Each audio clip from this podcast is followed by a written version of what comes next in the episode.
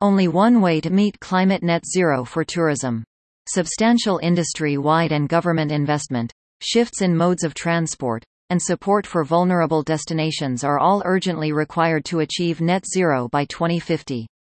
Additional measures must be applied immediately to prevent further escalation of emissions and to come even close to having them by the end of this decade.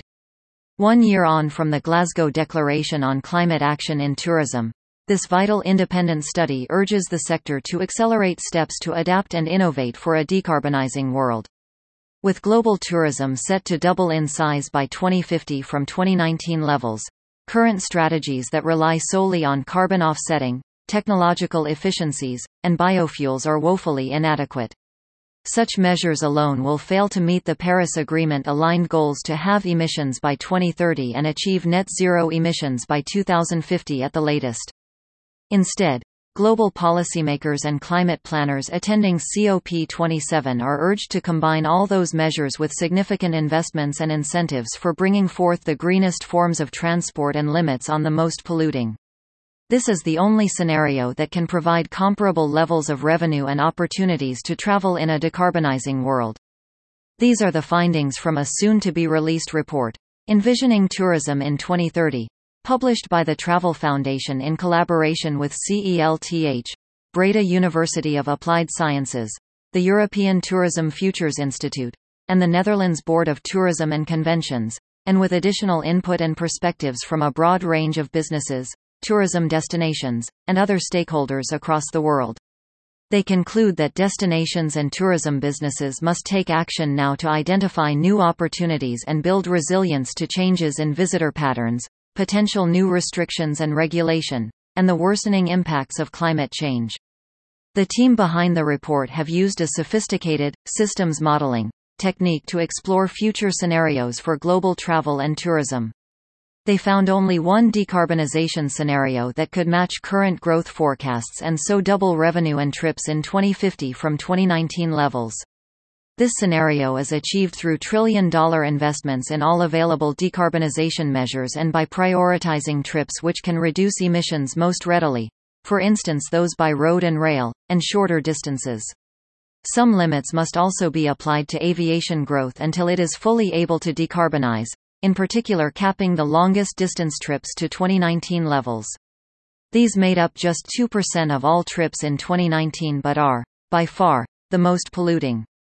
If left unchecked, they will quadruple by 2050, accounting for 41% of tourism's total emissions, up from 19% in 2019, yet still just 4% of all trips. The best-case scenario identified means the world can still travel and tourism can support the destinations and businesses that rely on it, avoiding COVID-like restrictions and regulations.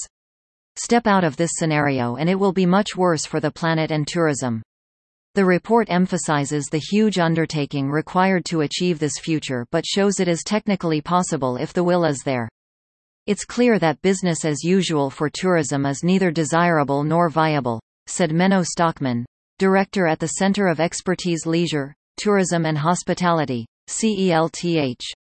Climate impacts are already here, increasing in frequency and severity with monumental costs for humanity and the environment that affect tourism more than most other sectors. Current decarbonization strategies will reach net zero far too late. So we must reshape the system. From a climate perspective, once we reach net zero, we can travel as much as we like. Shifts in investment will get us there within a decade for shorter distance trips. But for long haul, we need more time and we should take this into account as tourism plans its future. A global coordinated response also needs to address the existing inequity within the tourism system.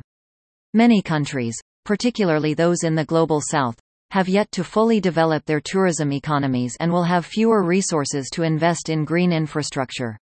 And some destinations, such as island nations, which are both more susceptible to the impacts of climate change and most dependent on tourism and long-haul visitors, must be the first to be supported. As always, the risk is that the most vulnerable people and nations, those that did the least to cause climate change in the first place, will lose out, said Jeremy Sampson, CEO of the Travel Foundation. We urge governments at COP and beyond to coordinate globally and consider what is fair in terms of who pays for this huge investment, and what is equitable in terms of optimizing global travel distribution. We must not exacerbate the existing system, which often fails to yield fair outcomes for host communities. Instead, tourism's coming transformation is the sector's opportunity to make good on its promise to be a catalyst for positive change once and for all. The Envision Tourism in 2030 recommendations aims to support the Glasgow Declaration on Climate Action in Tourism, a UN-led initiative supporting the Paris Agreement goals, and which the Travel Foundation helps implement. Intrepid Travel was among the first signatories when it launched last year at COP26 and, alongside Destination Vancouver, Visit Barbados and the Netherlands Tourism Board, is sponsoring the report. This research clearly shows the need to plan now for a resilient low-carbon tourism sector. We must recognize the future will be different from business as usual and that the climate crisis is not a competitive advantage, said Dr. Susanne Etti, Global Environmental Impact Manager at Intrepid Travel. Tourism operators should unite behind the Glasgow Declaration to align, collaborate and accelerate collective action and innovation to decarbonize travel. Only then can our industry truly achieve its huge potential sustainable development, Dr. Etti added. The report is due to be published early next year. For more information and to register interest, please click here.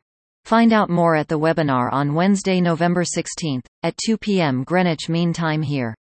More news about the climate